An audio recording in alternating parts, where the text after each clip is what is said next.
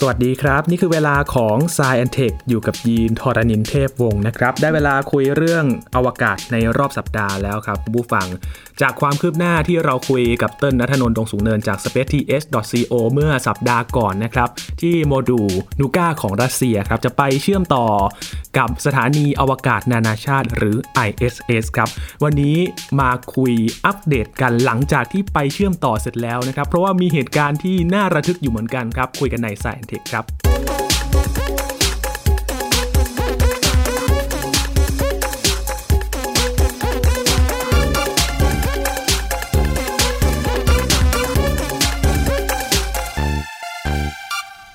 ชื่อมต่อกันเป็นที่เรียบร้อยแล้วนะครับคุณผู้ฟัง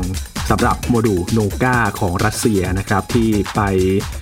เชื่อมกับสถานีอวกาศนานาชาติ หรือว่า ISS นั่นเองนะครับ หลังจากที่เชื่อมต่อกันครับ ช่วงระยะเวลาที่เชื่อมต่อกันเนี่ยมีเรื่องน่าระทึกเกิดขึ้น แล้วก็วันนี้เรามาคุยกันนี่แหละครับว่าเกิดอะไรขึ้นนะครับอยู่กับเติ้ลแล้วนะครับ สวัสดีครับเติ้ลครับ วัสดีครับ เกิดอะไรขึ้นครับเติ้ลมีเหตุการณ์น่าระทึก เกิดอะไรขึ้นกับการเชื่อมต่อในครั้งนี้ครับเติ้ลครับ ก็การเชื่อมต่อของโมดูลนูกาเข้ากับสถานีอวกาศนานาชาตินะครับ ก็เกิดขึ้นเมื่อวันที่ 29 กรกฎาคมปี 2021 ที่ผ่านมานะครับ ถ้าเวลาประเทศไทยเนี่ยก็ประมาณ2ทุ่มตรงนะครับครับแล้วก็สิ่งที่เกิดขึ้นเนี่ยทุกอย่างก็ดูเหมือนจะเรียบร้อยสมบูรณ์ดีนะครับ ซึ่งจริง ๆ แล้วก่อนหน้านี้เนี่ยมันก็มีปัญหาอยู่นิดนึง แต่ปัญหานั้นเนี่ยเราจะไม่นับเพราะว่าทางวิศวกรเนี่ยก็ได้มีการปรับแก้แล้ว ซึ่งเดี๋ยวเราก็จะมาคุยกันในวันนี้นะครับ แต่ว่าปัญหาใหญ่ที่เป็นที่ถูกพูดถึงกันเลยเนี่ยก็คือเวลา ประมาณ3ามทุ่มถึง4ี่ทุ่มของวันเดียวกัน จากที่โนกาเดินทางเข้ามาเชื่อมกับสถานีอวกาศนานาชาติเนี่ยครับตัวเครื่องยนต์นะครับตัวเครื่องยนต์หรือว่าระบบไอพ่นเนี่ยที่อยู่บนตัวโมดูลเนี่ยหรือว่าตัวยานอวกาศเนี่ยมันติดขึ้นมาเองครับพี่ยิน เออคืออย่างที่เรารู้ก็คือว่าโมดูลของรัสเซียเนี่ยเขามีตัว booster มันมีอยู่แล้วเนาะแต่อันนี้ดันติดขึ้นมาเองเหรอครับ ไม่ได้ไปเซตอะไรใช่ไหม ใช่ครับ เพราะว่าถ้าใครที่ฟังที่เราคุยกันเมื่อ episode ที่แล้วเนาะก็คือตัว module Nauka เนี่ย มันจะต้องเดินทางเข้าไปเชื่อมต่อกับตัวสถานีเองใช่ไหมครับ คือมันจะไม่ได้มีตัว จรวดหรือว่าตัวกระสวยอวกาศที่พามันเข้าไปเชื่อมต่อ เพราะว่าตัวกระสวยอวกาศเนี่ยที่ครั้งหนึ่งเคยใช้งานในการสร้างสถานีอวกาศนานาชาติเนี่ยทางสหรัฐอเมริกาก็ได้ปลดระวางไปแล้วนะครับทำให้รัสเซียเนี่ยเขาต้องออกแบบตัวโมดูลนาวูกาเนี่ยให้มันมีเครื่องยนต์ติดขึ้นไปด้วย แล้วก็คอยพามันเดินทางขึ้นไปด็อกกับตัวสถานี ทีนี้เนี่ยตัวเครื่องยนต์ที่ติดเนี่ยมันติดในลักษณะที่ว่าพอเข้าไปเชื่อมต่อแล้วเนี่ยครับ มันเหมือนกับตัวยานหรือว่าตัวโมดูลเนี่ย มันคิดว่าเกิดอะไรบางอย่าง เกิดอุบัติเหตุอะไรบางอย่างทำให้ตัว thruster เนี่ยหรือว่าตัวเครื่องยนต์เนี่ยมันติดในลักษณะที่พยายามที่จะผลักตัวโมดูลนาอูกาเนี่ยถอยออกมาจากสถานีอืมอ่าซึ่งตอนที่มันดึงตอนที่มันถอยออกมาเนี่ยก็คือตอนนั้นน่ะตัวระบบ docking เนี่ยมันได้ล็อกกับตัวสถานีเรียบร้อยแล้วอืม ทำให้แรงที่มันเข้าไปกระทำกับตัวสถานีนะครับ มันจะเป็นแรงในลักษณะที่ดึงดึงถอยหลังออกมาครับอ่าซึ่งพอมันดึงถอยหลังออกมาเนี่ย ตัวสถานีเนี่ยจุดที่นาวิก้ามันเชื่อมต่อเนี่ย มันไม่ได้เชื่อมต่ออยู่ตรงตรงกลางหรือว่าตรง center of mass ซึ่งเป็นศูนย์รวมมวลของตัวสถานีนะครับ มันจะไปเชื่อมต่อบริเวณตัวพอร์ตที่อยู่ตรงปลายปลายๆหน่อย ทีเนี้ยให้ให้เราลองนึกภาพเหมือนกับว่า มีคนไปดึง เอ่อเราเราเรามีเสาตั้งอยู่อันหนึ่งฮะแล้วก็มีคนไปดึงเสาตรงข้างบนเสาเนี่ยแรงที่ลักษณะที่มันถูกกระทำเนี่ยมันก็จะเหมือนกับเสางอลงมานะฮะครับซึ่งการกระทำของแรงในลักษณะที่ดึงออกมาเนี่ยในจุดที่เป็นเหมือนกับจุดปลายๆของตัวสถานีเนี่ยมันก็เลยทำให้ตัวสถานีอวกาศนานาชาติเนี่ยมันหมุนนะฮะอืม คือมันจะมีแกนเหมือนกับมีแกนหมุนอยู่ ซึ่งแกนหมุนอันนั้นนะคือจุดที่เป็นเขาเรียกว่าศูนย์รวมมวลนะฮะแล้วก็แรงที่นาวิก้ามันกระทำเนี่ยคือมันไปกระทำตรงปลายนะฮะนึกภาพว่าตัวสถานีเนี่ยตอนแรกที่มันตั้งอยู่ดีๆเนี่ยมันถูกดึงให้ถอยหลังออกมานะครับ ซึ่งแน่นอนว่ามันไม่ได้เป็นผลดีกับตัวสถานีแล้วก็ตัวโครงสร้างแน่นอน เพราะว่าอืมปกติแล้วสถานีอวกาศนานาชาติเนี่ยเขาก็จะมีเป็นระบบไจโรสโคปอะครับที่พยายามที่จะ ทำให้ตัวสถานีเนี่ยมัน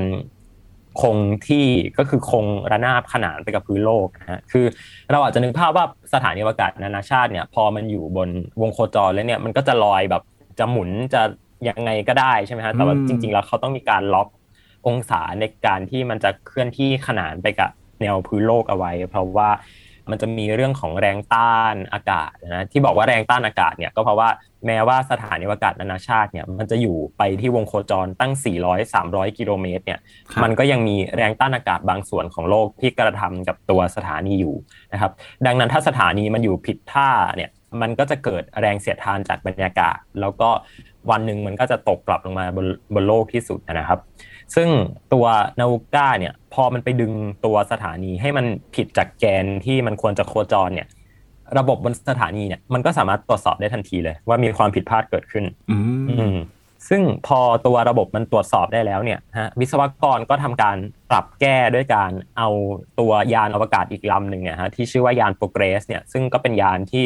ติดอยู่กับโมดูลในฝั่งของรัสเซียเนี่ยทำการปรับวงโคจรด้วยการยิงยิงเครื่องยนต์ ในลักษณะเดียวกับที่นาวูก้าทำเนี่ยแหละครับ แต่ว่ายิงในทางตรงกันข้าม เพื่อให้แรงสองแรงเนี่ยมันมันเท่ากัน แล้วพอมันเท่ากันเนี่ยมันก็จะช่วยให้ตัวสถานีเนี่ย มันไม่ได้ผิดรูปไปมากกว่านี้ แล้วก็โชคดีที่ตัวเชื้อเพลิงที่อยู่บนนาวูก้าเนี่ย หลังจากที่มันถูกติดขึ้นมาโดยที่ไม่รู้ว่ามันติดขึ้นมาเองได้ยังไงเนี่ย มันดันหมดพอดีครับพี่ยินพอมันหมดพอดีเนี่ย ตัวเครื่องยนต์บนยานโปรเกรสเนี่ยก็สามารถที่จะ พาเอาสถานีอวกาศนานาชาติเนี่ยกลับเข้าสู่องศาการโคจรที่ปกติได้ แล้วก็ปัญหาทั้งหมดเนี่ยก็ถูกแก้ได้ในคืนนั้นเลยฮะแต่ว่าก็นับว่าเป็นช่วงเวลาที่น่าตื่นเต้นสำหรับวิศวกร แล้วก็ทีมภาคพื้นดิน รวมถึงนักบินอวกาศเป็นอย่างมากครับเหตุการณ์นี้ อืมครับคือเขาก็ไม่ได้คาดคิดว่ามันจะเกิดอะไรแบบนี้ขึ้นใช่ไหมครับเติ้ลความตลกก็คือมันถ้าไม่ใช่เพราะว่าโมดูลเนลกามันไม่มีทางเกิดครับ เพราะว่าเพราะว่าคือเหมือนเหมือนที่เราคุยกันไปเนาะว่าเป็นเวลามากกว่าสิบปีแล้วนะฮะที่สถานีอวกาศนานาชาติเนี่ยไม่ได้มีการปรับแก้โครงสร้างกันครั้งใหญ่จะมีก็แต่เอายานลำนู้นลำนี้ขึ้นไปเชื่อมต่อเท่านั้นเองครับแล้วก็ตัวยานอวกาศพวกนี้เนี่ยมันไม่สามารถที่จะอยู่ดีๆ ติดขึ้นมาเองได้อยู่แล้ว เพราะว่าตัวระบบอะไรต่างๆเนี่ยอย่างยานโปรเกสหรือยานโซยุสหรือแม้กระทั่งยานจาก ฝั่งสหรัฐอย่างดราก้อนเองก็ตามเนี่ยกว่าเขาจะถูกส่งขึ้นมาแล้วกว่าที่จะแบบถูกอนุมัติให้ใช้งานได้จริงเนี่ยเขาผ่านการทดสอบกันเป็นหลายร้อยหลายพันรอบ แต่ว่าโมดูลนาวูก้าเนี่ยคือมันไม่สามารถที่จะส่งขึ้นไปทดสอบบนอวกาศก่อนแล้วเอากลับลงมา แล้วค่อยพอแน่ใจแล้วค่อยส่งกลับขึ้นไปได้ไงฮะมันก็เหมือนกับว่าอันเนี้ยเป็นความพยายามครั้งแรกดังนั้น เราเดายากเนาะว่ามันจะเกิดอะไรขึ้นโอ้แสดงว่าเขาก็ คิดว่าเออมันต้องเสี่ยงแหละ แต่ว่าก็ต้องรอดูว่ามันจะเกิดอะไรขึ้น ก็ต้องเตรียมรับมือเลย ใช่ครับ แล้วก็ก่อนก่อนหน้าที่มันจะเกิดปัญหาในการเชื่อมต่อกับตัวสถานี แล้วก็ดันไปดึงตัวสถานีให้มันผิดรูปโคจรเนี่ยมันก็มีปัญหาหนึ่งกับตัวเครื่องยนต์ของยานนาวกานี่แหละครับ แต่ว่ามันไม่ได้เป็นปัญหาในลักษณะที่ว่าเกิดจากตัวเครื่องยนต์นะฮะแต่มันเกิดจากตัวระบบคอมพิวเตอร์บนยานเนี่ยมันไม่สามารถที่จะอ้างอิงตำแหน่งของมันบนวงโคจรได้ ก็เลยทำให้ต้องมีการใช้ตัวระบบ backup ในการที่จะส่งตัวโมดูลนาอูกาเนี่ยเข้าไปเชื่อมต่อกับตัวสถานี ซึ่งปัญหานี้เนี่ยมันมันก็แก้ได้โดยการที่ตอนแรกเนี่ยระบบโมดูลนาอูกาเนี่ยเขาจะใช้วิธีการดูเส้นขอบฟ้า ในการที่จะกำหนดว่าเออองศาในการโคจรองศาในการจุดเครื่องยนต์เนี่ยมันจะต้องใช้องศาไหนนะครับ แต่ว่าทีนี้เนี่ยไอตัวระบบที่ใช้ในการดูเส้นขอบฟ้าเนี่ยมันพังมันใช้ไม่ได้ วิศวกรเขาก็เลยปรับไปใช้ตัวระบบที่เขาเรียกว่าเป็น star tracker ก็คือดูดาวแทน ดูเส้นขอบฟ้าไม่ได้ก็ดูดาวแทน เพื่อที่จะอ้างอิงตำแหน่งของมัน แล้วก็พาให้นาวกาเนี่ยขึ้นยกระดับวงโคจรขึ้นไปเพื่อเชื่อมต่อกับสถานีอวกาศนานาชาติได้นะครับ เพราะว่าปกติแล้วเวลาที่เราจะส่งยานอวกาศหรือว่าโมดูลหรือว่าอะไรก็ตามขึ้นไปเชื่อมต่อกับตัวสถานีเนี่ยเขาจะมีวิธีการที่เขาจะเรียกว่าโฮมันทรานสเฟอร์นะครับ ซึ่งวัตถุเนี่ย ให้เรานึกภาพว่าวัตถุเวลามันโคจรเนี่ย เวลาสมมุติว่าเอาวัตถุสองวัตถุโคจรรอบโลกเนี่ย วัตถุที่มันอยู่ในวงโคจรที่ต่ำกว่าเนี่ย มันจะโคจรได้เร็วกว่า ตามหลักฟิสิกส์นะครับ วัตถุที่อยู่ยิ่งออกห่างไกลออกไปเนี่ย มันจะโคจรได้ช้ากว่านะครับ ถามว่าแล้วในชีวิตประจำวันมีอะไรที่ยกตัวอย่างนี้ได้ไหม ลองนึกภาพว่าดวงจันทร์โคจรรอบโลกเนี่ย ใช้เวลากี่วันครับพี่ยิน โคจรรอบโลกใช่ไหม ก็ หนึ่งเดือนประมาณหนึ่งเดือนหนึ่งเดือนเนาะสามสิบวันนะครับ แต่ว่าสถานีอวกาศนานาชาติเนี่ยในหนึ่งวันเนี่ยในหนึ่งวันของเราเนี่ยมันโคจรรอบโลกตั้งหลายครั้งนะฮะหลายสิบครั้งเลย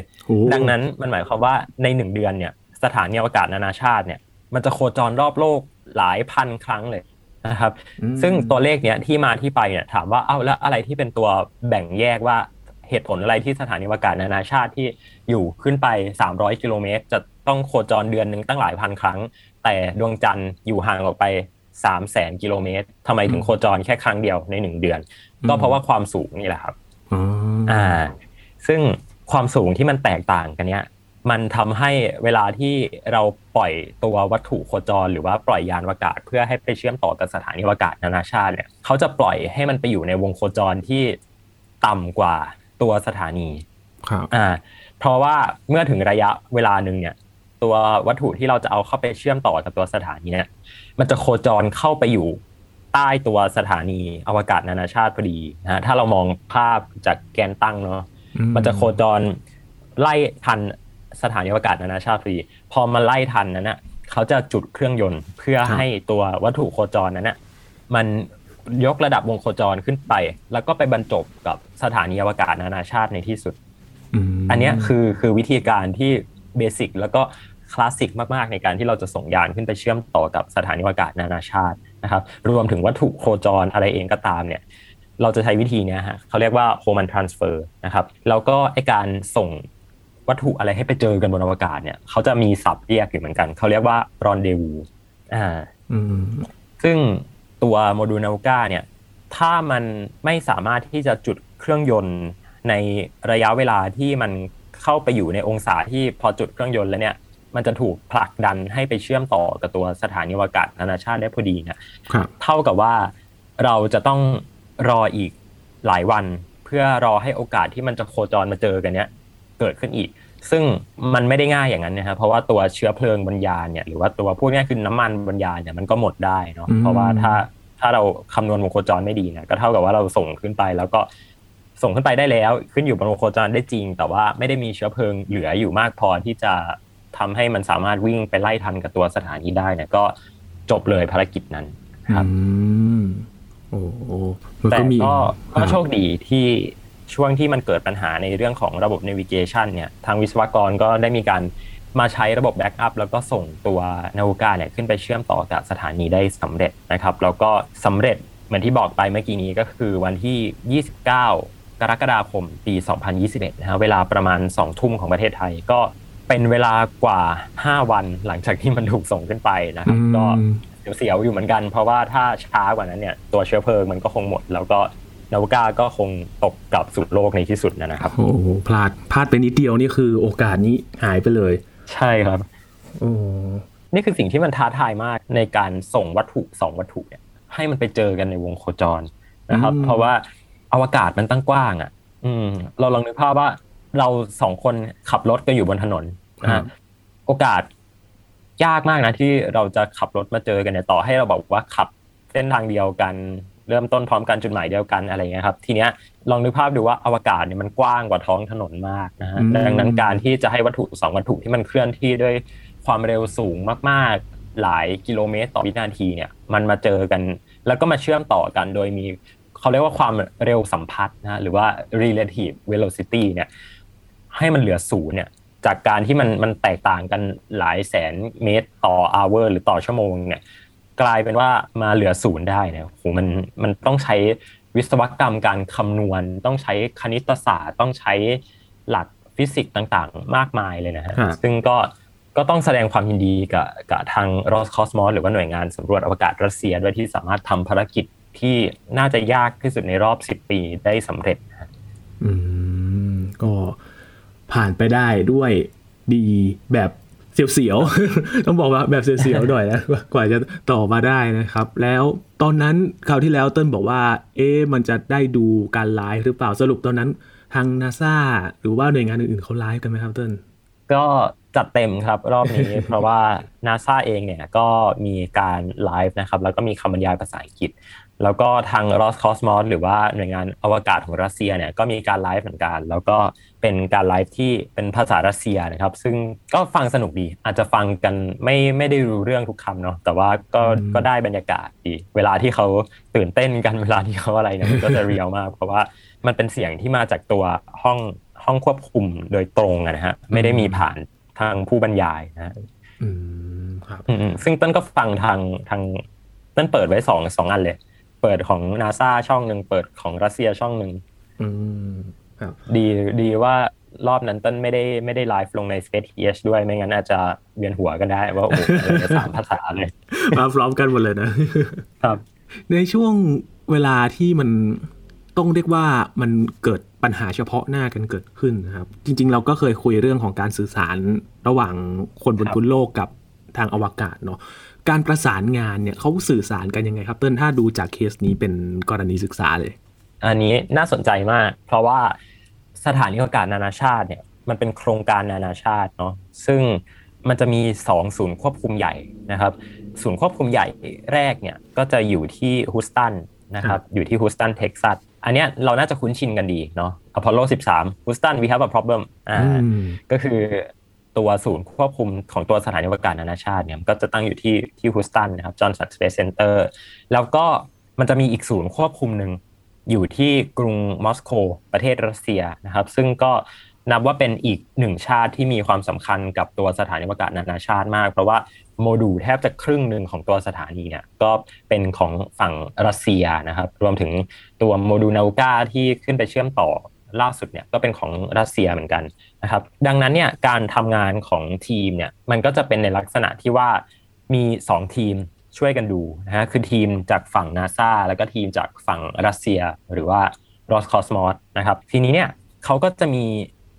คนที่เป็นเป็นคนที่ดูแลภารกิจนี้อีกคนหนึ่งเนี่ยอยู่บนสถานีอวกาศนานาชาตินะครับ ซึ่งก็ก็คือนักบินอวกาศนั่นแหละ ก็จะทำหน้าที่ติดต่อควบคุมกับศูนย์ภาคพื้นดินนะฮะผ่านทีมที่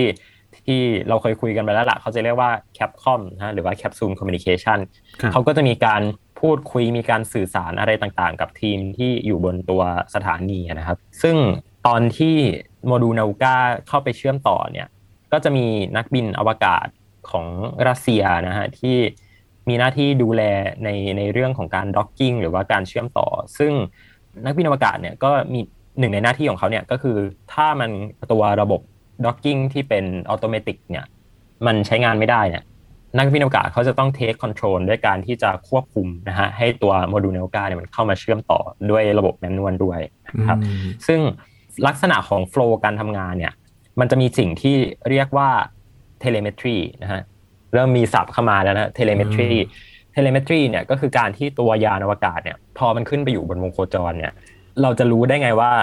ตัวยานมันหันทิศทางไปทางไหนกำลังทำอะไรอยู่เนี่ยมันก็จะมีข้อมูลที่ถูกส่งลงมา นะครับ ซึ่งมันก็จะรับสัญญาณผ่านคลื่นวิทยุที่เราเคยคุยกันไปก่อนหน้านี้เนาะว่ายานอวกาศกับภาคพื้นดินเนี่ยเขา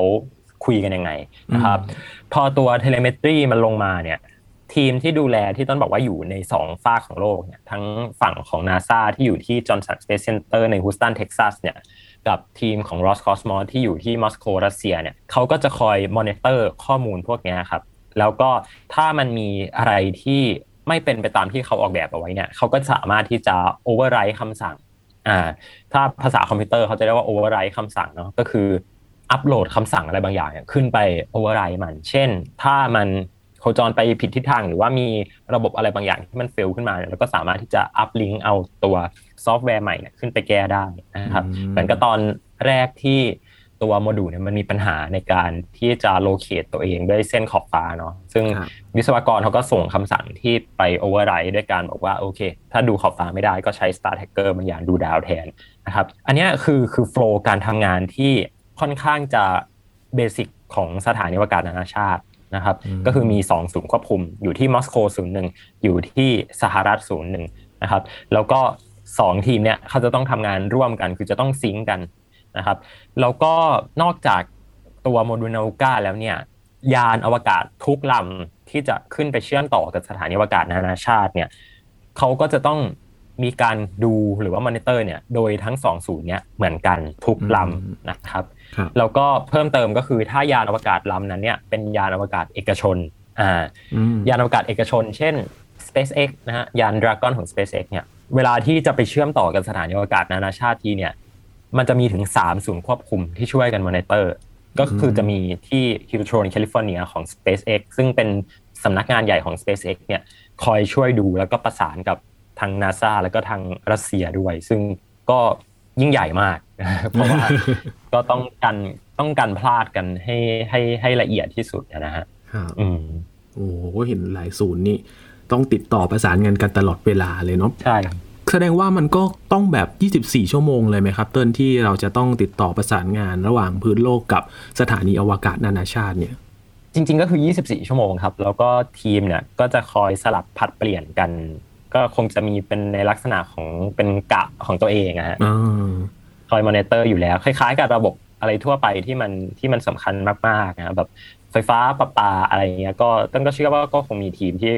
คอย standby 24 ชั่วโมง แต่ว่าเวลาทั่วไปที่มันไม่ได้มีอีเวนต์อะไรมากเนี่ยอาจจะมีกันไม่กี่คนนะอาจจะคอยเฝ้าจอกันแค่ไม่กี่คนก็พอ แต่ว่าถ้าเป็นช่วงเวลาสำคัญสำคัญอย่างมียานอวกาศขึ้นไป docking หรือว่ามีปัญหาอะไรต่างๆ ขึ้นมาเนี่ยก็น่าจะต้องฟูลทีมนะครับอืมครับตอนนี้นูก้าก็ไปอยู่ที่ ISS เป็นส่วนหนึ่งของบ้านหลังใหม่ที่ต่อเติมกันเสร็จเรียบร้อยแล้วนะครับ ตอนนี้ใช่ครับ เขาจะ เริ่มทำอะไรกันครับสำหรับฝั่งของรัสเซียในโมดูลนูกานี้ครับเติ้ลก็รัสเซียเนี่ยจะใช้ตัวโมดูลนูกาเนี่ยเป็นแลบในการทดลองวิทยาศาสตร์หลาย ๆ อย่างนะครับ แล้วก็ตัวประตูของโมดูลเนี่ยก็ได้ถูกเปิดออกแล้ว แล้วก็นักบินอวกาศรัสเซียเนี่ยก็ได้เข้าไปเช็กความเรียบร้อยอะไรเช็ค การรั่วเช็คตัวระบบคอมพิวเตอร์อะไรทุกอย่างเนี่ยเรียบร้อยแล้วนะครับ แล้วก็พร้อมที่จะใช้งานนะครับ ตัวงานลักษณะทั่วไปที่นาอูก้าจะทำเนี่ยก็เป็นงานวิทยาศาสตร์นะครับเป็นพวกงานวิจัยเลยต่างๆนะครับ รวมถึงตัวแขนกลของทางสหภาพยุโรปเนี่ยที่ถูกส่งขึ้นไปหรือว่า European Robotic Arm เนี่ยก็น่าจะถูกใช้งานด้วยเช่นกันนะครับ ทีนี้เนี่ย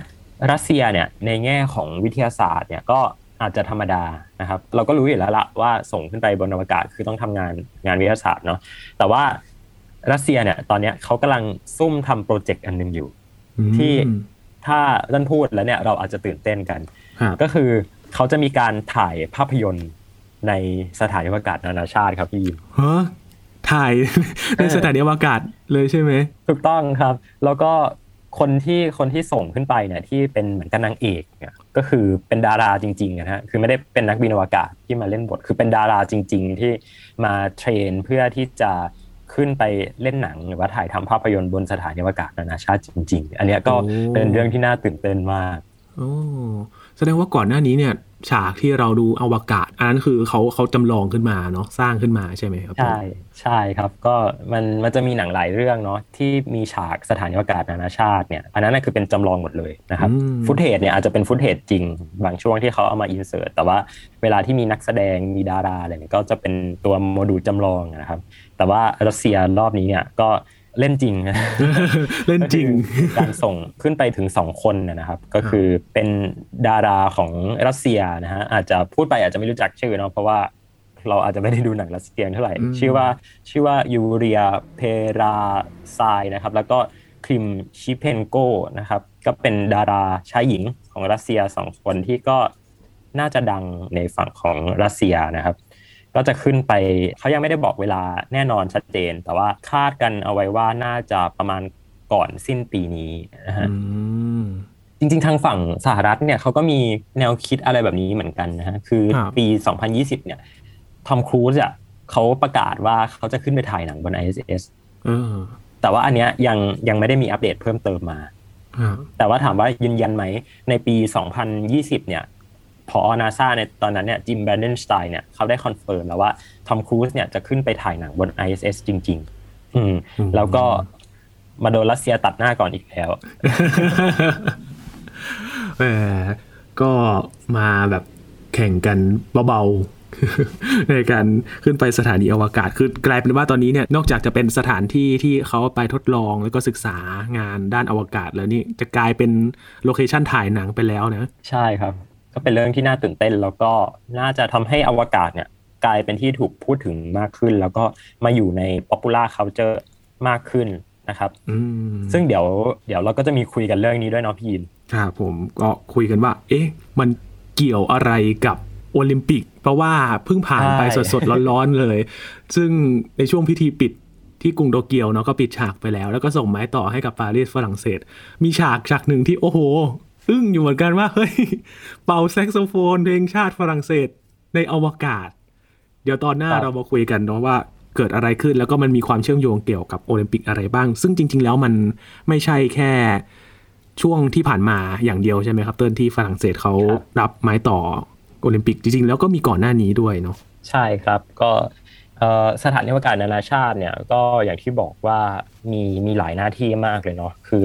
เวลาที่เราคุยกันเนี่ยเราจะคุยกันในเรื่องของแง่มุมวิทยาศาสตร์กันซะเป็นส่วนใหญ่ แต่ว่าจริง ๆ แล้วสถานีอวกาศนานาชาติเนี่ยมีความสำคัญในแง่ของ popular culture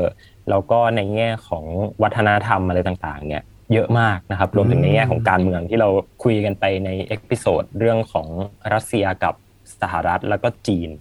อันเนี้ยก็ ก็ยิ่งเป็นตัวตอกย้ำความสำคัญว่าสถานีอวกาศนานาชาติเนี่ยมันเสิร์ฟหลายฟังก์ชันให้กับโลกใบนี้จริง ๆนะครับ อืม และมันก็เชื่อมโยงกันไปหมดเลยเนาะคือตัดจากกันไม่ได้เลย ครับ หรือว่าจริงๆแม้กระทั่งโมดูลนาอูก้าเนี่ยมันก็มีปัจจัยในเรื่องของการเมืองปัจจัยในเรื่องของวัฒนธรรมอะไรเงี้ยอยู่อยู่เยอะมากอย่างที่บอกไปว่าตัว โมดูลของฝั่งรัสเซียเนี่ยไม่ได้มีการต่อเติมมาเป็นระยะเวลาประมาณกว่า 20 ปีแล้วนะจนรัสเซียเนี่ยไปจอยกับจีนในการเตรียมที่จะทำสถานีสำรวจดวงจันทร์กันเรียบร้อยแล้ว แล้วก็คงปฏิเสธไม่ได้ว่าโมดูลนาวูกาเนี่ยก็น่าจะเป็นความร่วมมือท้ายๆเลยแหละ ของการสำรวจอวกาศระหว่าง รัสเซียกับสหรัฐอเมริกา ซึ่งเราก็ไม่รู้ว่าหลังจากที่สถานีอวกาศนานาชาติเนี่ยมีแผนปลดระวางในช่วงปี 2020 กว่าๆนะครับประมาณช่วงกลางทศวรรษ 2020 เนี่ยก็จะมีแผนการปลดระวางของสถานีอวกาศนานาชาติ แล้วก็สถานีอวกาศนานาชาติก็จะเข้าไปในเฟสถัดไป ซึ่งอาจจะมีเรื่องของการปรับปรุง อาจจะมีเรื่องของการเปิดให้เอกชนมาดูแลต่ออะไรก็ว่ากันไปเนี่ย แน่นอนว่าเราจะได้เห็นความเคลื่อนไหวที่สำคัญในวงการอวกาศ หลังจากที่สถานีอวกาศนานาชาติเนี่ยสร้างเสร็จเรียบร้อยสมบูรณ์นะครับ จากการขึ้นไปเชื่อมต่อของนาวูกาแล้วก็การเปิดให้เอกชนเนี่ยสามารถที่จะเข้าไปใช้พื้นที่บน ISS ได้ อันนี้น่าจะเป็นตัวที่บ่งบอกอนาคตของวงการอวกาศในฝั่งของ commercialized space ได้เยอะพอสมควรเลยครับ อืม ก็กลายเป็นว่าเป็นเข้าสู่อีกยุคหนึ่งไปเลยได้ไหมครับ เต้นถ้าจะเรียกอย่างนั้น ใช่ครับ เพราะว่า อืมต้นว่ามันขึ้นต้นว่ามันเหมือนกับเราเข้าสู่ยุคใหม่ของการสำรวจอวกาศเลยนะคือ ถ้าเราพูดถึงสถานีอวกาศนานาชาติเนี่ยในช่วงแรกเนี่ยช่วงที่สร้างกำลังสร้างกันอยู่เนี่ยเราก็จะเห็นภาพของกระสวยอวกาศ เห็นภาพของยานโซยุสรัสเซีย เห็นภาพของอะไรต่างๆเนี่ยที่มันมีความเป็นมีความเป็นรัฐบาลสมากนะฮะแต่พอกระสวยอวกาศเขาปลดระวางไปในปี 2011 เนี่ยในปี 2012 เนี่ยยานเอกชนเนี่ยเข้าไปเชื่อมต่อทันทีเลย ยานดราก้อนของ SpaceX เนี่ยเข้าไปเชื่อมต่อในปี 2012 นะครับ แล้วก็เหมือนกับเป็นการเปิดฉากการสำรวจอวกาศโดยเอกชนครั้งสำคัญนะครับ แต่ว่าก็ยังมีในเรื่องของรัฐเข้ามาเกี่ยวข้องกันอยู่นะฮะเราก็ต้นว่าช่วงประมาณปี 2022-2023 เนี่ยน่าจะเป็นช่วงท้ายๆของของยุคที่เป็น commercialized space ที่ถูกเปิดในปี 2012แล้วแหละ ช่วงประมาณหลังจากที่โครงการ Luna Gateway หรือว่าโครงการ Artemis เนี่ยเสร็จสิ้นเนี่ยเราน่าจะได้เห็นสถานีอวกาศนานาชาติเนี่ยเข้าสู่ยุคที่ 3 อย่างเป็นทางการครับอืมโหเป็นช่วงเวลาการเปลี่ยนผ่านที่น่าจับตามาก ๆ เลยนะครับสำหรับการเปลี่ยนแปลง การพัฒนาด้านอวกาศของโลกเราในช่วงนี้นะครับ หลังจากที่เราคุยกันเรื่องนูก้าเนี่ยก็เป็นอีกจุดหนึ่งที่เข้าสู่การเปลี่ยนแปลง ระดับหนึ่งแล้วแหละ แล้วเราดูกันว่าหลังจากนี้เนี่ยจะเกิดอะไรขึ้นนะครับ ระหว่างชาติต่างๆ ความเคลื่อนไหวเหล่านี้เนี่ยจับตากันตลอดได้เลยนะครับ ช่วงนี้ขอบคุณเติ้ลมากๆเลยนะครับ ครับนี่คือ Science Tech ครับ คุณผู้ฟังติดตามรายการก็ได้ที่ www.thaipbspodcast.com นะครับรวมถึงพอดแคสต์ช่องทางต่างๆ ที่คุณกำลังรับฟังอยู่ครับ อัปเดตเรื่องวิทยาศาสตร์เทคโนโลยี และนวัตกรรมกับเราได้ที่นี่ทุกที่ทุกเวลาเลยนะครับ ช่วงนี้ยีนทอรานินเทพวงศ์พร้อมกับเติ้ลนัทนนท์ดงสูงเนินจาก spaceth.co ลาไปก่อนนะครับ สวัสดีครับ